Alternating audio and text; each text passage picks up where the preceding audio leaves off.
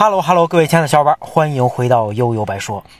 你们每天努力工作，我给大家带来快乐。我是你们的麦克 B B 啊，真的好久时间没更新了啊。确实，这个年底年初啊，我跟大家都一样，每天都特别的忙。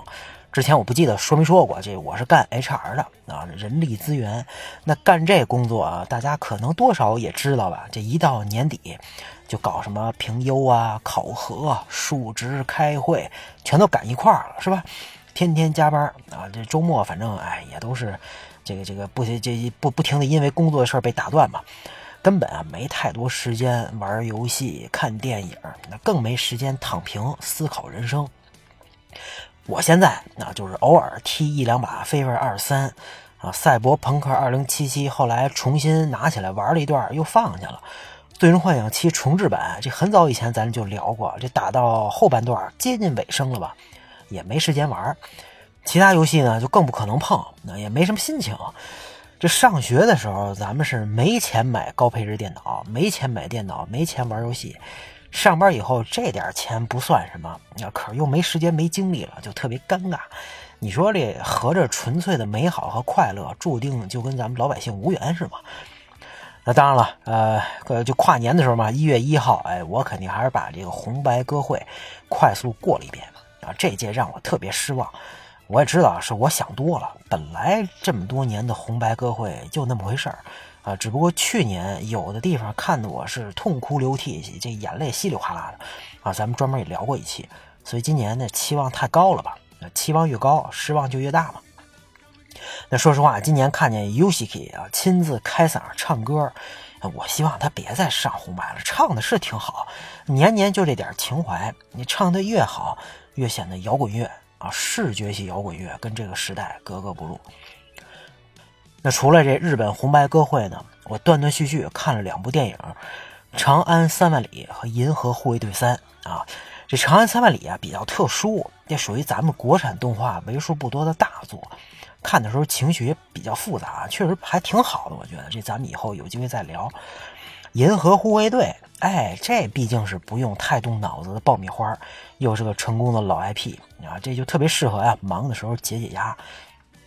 我呢，还是没提前做功课啊。我知道《银河护卫队三》应该二三年上半年就上映了吧，但我看之前还是不知道这三啊到底表达的是想表达的是什么，那没被剧透，所以呢就是奔着找乐子来的。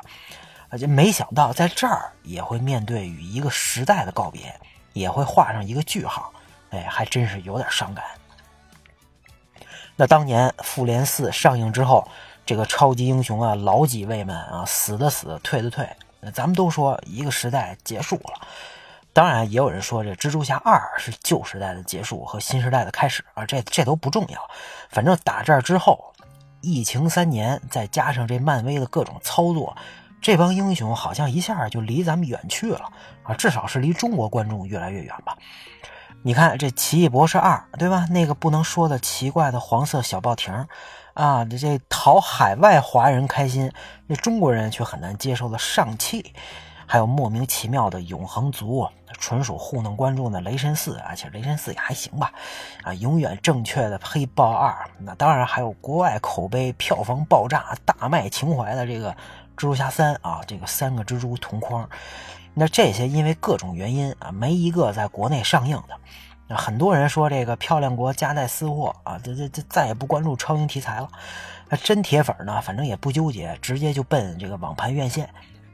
那除了院线电影呢，漫威也紧跟时代，出了好几部流媒体电视剧啊，这个。呃，也推这个迪士尼家是不是啊？像《旺达幻视》哎，《洛基》口碑都不错，我也挺喜欢啊。但是跟当年这个《复联三》《复联四》的那时候的盛况相比啊，真的差太远了。你也甭管那时候是不是有好多这个伪影迷啊，都是跟着这个这个瞎起哄的，反正这个声量真的是不一样。到《惊奇队长二》吧，应该是也算是在全球彻底扑扑街了啊。那漫威这个金字招牌一看，哎，是真不太好使了。但是《银河护卫队三》啊，有点不太一样。从这个二零一四年吧到现在啊，星爵卡莫拉啊，火箭 Groot，毁灭者，这叫什么德拉克斯是不是啊？包括这个复古的音乐、调侃、恶搞一些梗、family 啊，这些毫无目标，吊儿郎当的这帮角色啊啊，这些熟悉的元素是为数不多，漫威还保留到今天的那种感觉啊，都有点 old school 了。那爆米花，熟悉的配方，熟悉的味道，有情怀，不瞎整活，这就是延续成功的前提啊，没那么复杂。那前几天看完这个《银河护卫队三》啊，哎，我觉得在我心里，可能这才是漫威那个时代的结束，这才是疫情失去三年之后他们画上的一个句号。首先啊，刚才也提了这个，因为之前我也没被剧透过，所以看到一半的时候啊，我真以为火箭浣熊这次是保不住了。你就算给他救活了，可能后边也得领盒饭。谢天谢地，这银河护卫队没用死队友赚大家的眼这个眼泪啊！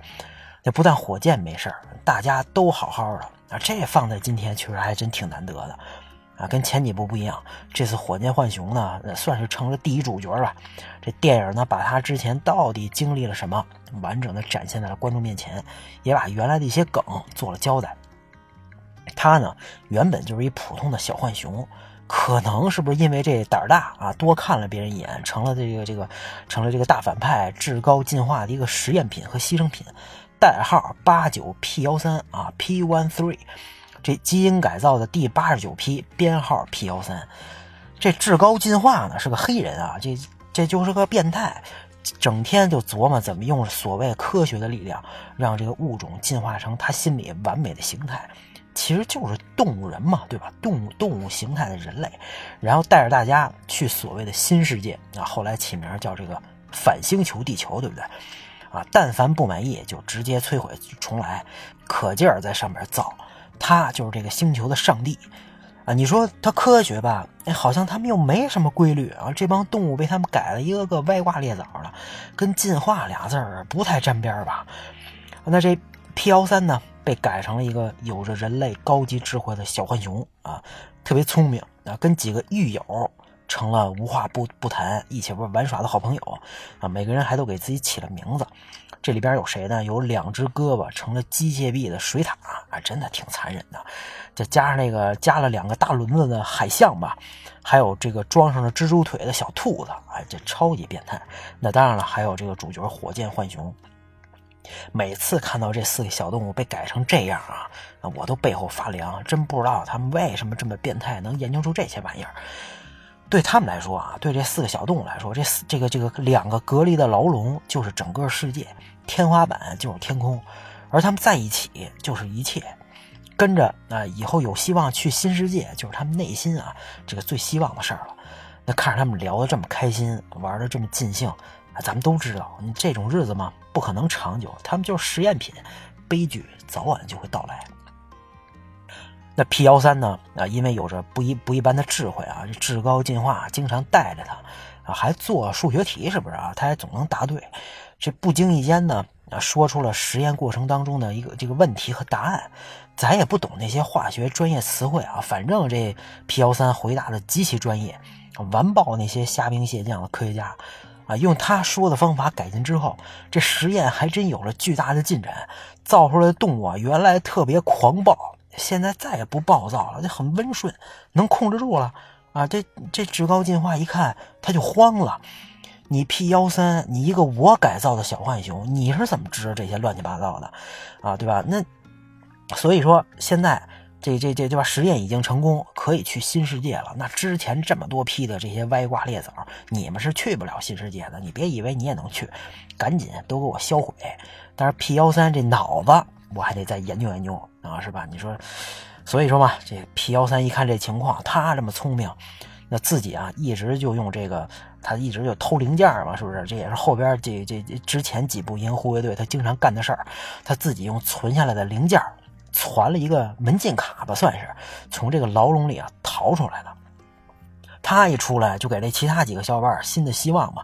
既然新世界去不了。那咱们至少逃出这帮畜生的手掌心儿，咱也能开启新的生活。而这个世界呢，最残忍的就是他先给了你希望之后，又让它破灭。铺垫了这么多啊，另外三个小伙伴还是死在了至高进化一队人的枪之下啊。那愤怒的 P 幺三呢，一顿面目全非爪啊，把至高进化的脸彻底是给挠花了。啊，然后闪转腾挪吧，反正这开着飞机彻底逃离了这个动物的地狱。那逃他是逃了，那他以后在这个以后这个颠沛流离的生活当中，也没怎么提过自己过去的这些遭遇。那其他银河护卫队成员啊，跟他这么长时间，也不知道他以前到底发生什么，有什么故事。直到这次，他们看到奄奄一息，身上装满了各种金属件那还甚至还有自爆装置的火箭浣熊，啊，这才就觉得这是什么情况，对吧？那这也就到了《银河护卫队三》这部电影的主线剧情，其实就是找到密钥，破解这个自爆装置，拯救浣熊。那他们呢，去了至高进化的公司总部，又见识到了他所谓的新世界反地球星球。这儿呢，他这之之前实验成功了嘛？这儿的人都是动物脑袋，人的身子，也会说话，但是话听不懂。明显啊，就是被驯服动物的更高级版本吧？啊，这有带孩子的、上班的、马路上打架的，对吧？这除了长得不一样，跟人类社会也没什么区别。那至高进化总部呢？这个这个看门的猪面，还还有谁？鸡头啊，还是鸟头啊？是不是？还真挺有意思啊，做的特别精细。那整个过程呢，那无非就是打打杀杀，加这个耍耍嘴嘴，就耍耍嘴皮子啊。那最让人感动的，还是他们像家人一样的情感和羁绊。那浣熊呢，快不行的时候，星爵无论如何都不放弃啊。等这个浣熊苏醒之后，大家紧紧抱在一起，这画面啊，这段我还真的挺感动的。不过，就像刚才说的。我还是以为浣熊会在这部电影里彻底跟咱们说再见，所以一直看的就算提心吊胆啊，也不知道那个时刻到底什么时候会出现啊。尤其后边至高进化啊，又抓到了火箭浣熊，我真以为可能真的就到这儿了，哎，没想到一句他这一句啊，现在我叫火箭，来了一波帅气反杀。最重要的啊，是他终于见到了曾经的自己。也就是关在这笼在笼子里关着的这个新的一帮小浣熊们，也在牌子上看到了 “raccoon” 啊，浣熊这个词儿。不管别人以前怎么叫他，什么三脚猫、熊猫、獾是吧？什么老鼠、狐狸之类的，他自己也不不认为自己是浣熊。那这一刻，他终于找到了自己的身份认同。你看，就相当于《银河护卫队二》啊，这个星爵找到了自己，他在这部找到了自己。再联想到他自己的这个悲惨的过往啊，绝对是百感交集。那看到自己的同类，看到曾经的自己，看到其他被关在这儿的可爱小动物啊，他觉得拯救所有生命，把他们都带到这个叫 nowhere 啊，虚无之地。知是这个知道的知，是吧？那别说这一群动物一起冲过来的场面啊，真特别壮观。可能整个漫威系列里这样的画面都不多都不多见。啊，也特别有爱，把这个故事的结尾呢也烘托的其乐融融。哎，最后谁都没死，每个人都找到了自己的归宿。你看，螳螂女她在这《银河护卫队二》里啊，作为一哥的催眠师出现，帮人睡觉的，她就没见过几个人，一一直一直是很单纯可爱的形象，从来都是别人的追随者，也没有太多自己的想法。啊，这次她出人意料的选择了离开银河护卫队。追寻自己的道路，一吹哨，一转身，这三个以前驯服的大怪物，这就乖乖的跟着走了。真的啊，超级酷！看看就看到这儿，觉得太酷了。那星爵呢？之前你你算是银河护卫队里的第一主角，可能也不能这么认为啊。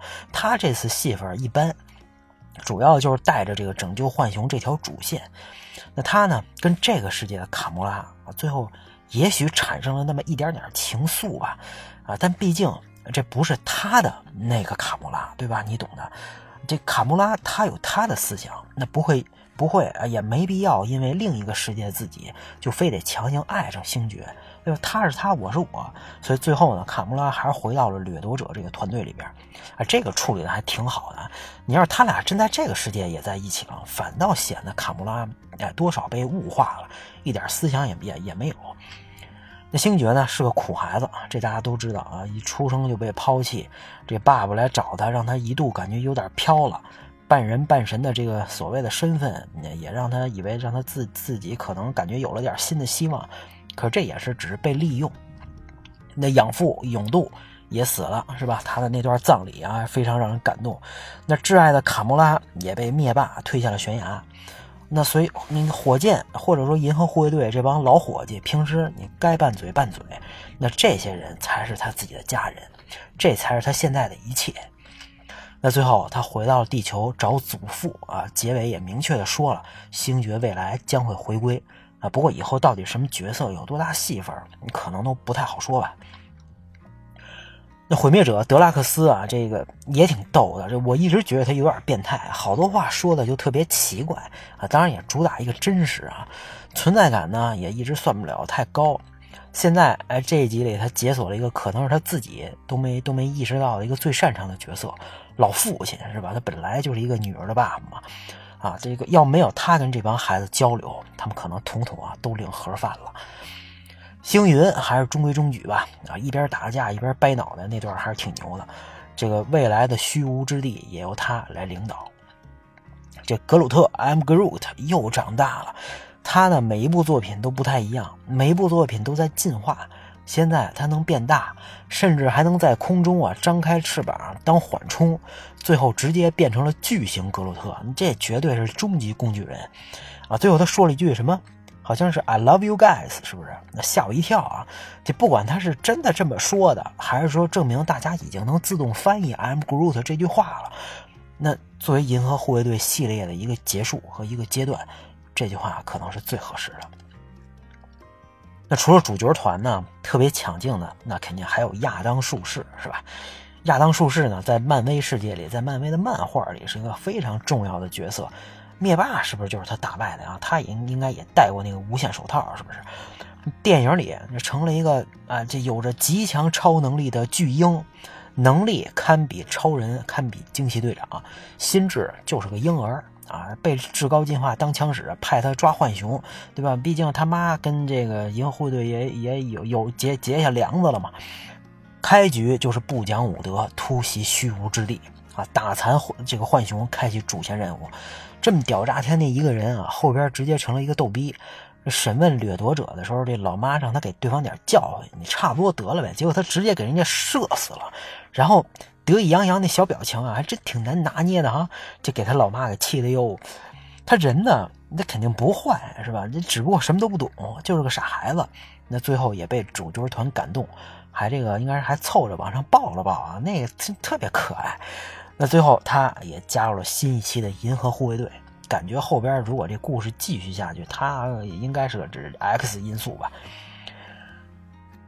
那最后呢，就像这个水獭莱拉和火箭说的：“你才是主角啊，只是你不知道而已。”火箭浣熊啊，不管是昏迷还是清醒，他感受到了家一般的温暖。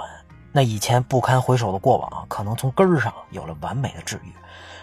也让银河护卫队这个 IP 画上了一个接近完美的句号。你好，再见，银河护卫队新的队长火箭浣熊。那最后呢，应该还有十多天是吧？咱们就要过春节了。希望咱们甭管是上学的、上班的，都能度过这段可能是最忙的时期。我们都保重身体，调整好状态，迎接这个一定会越来越好的新年。大家拜拜。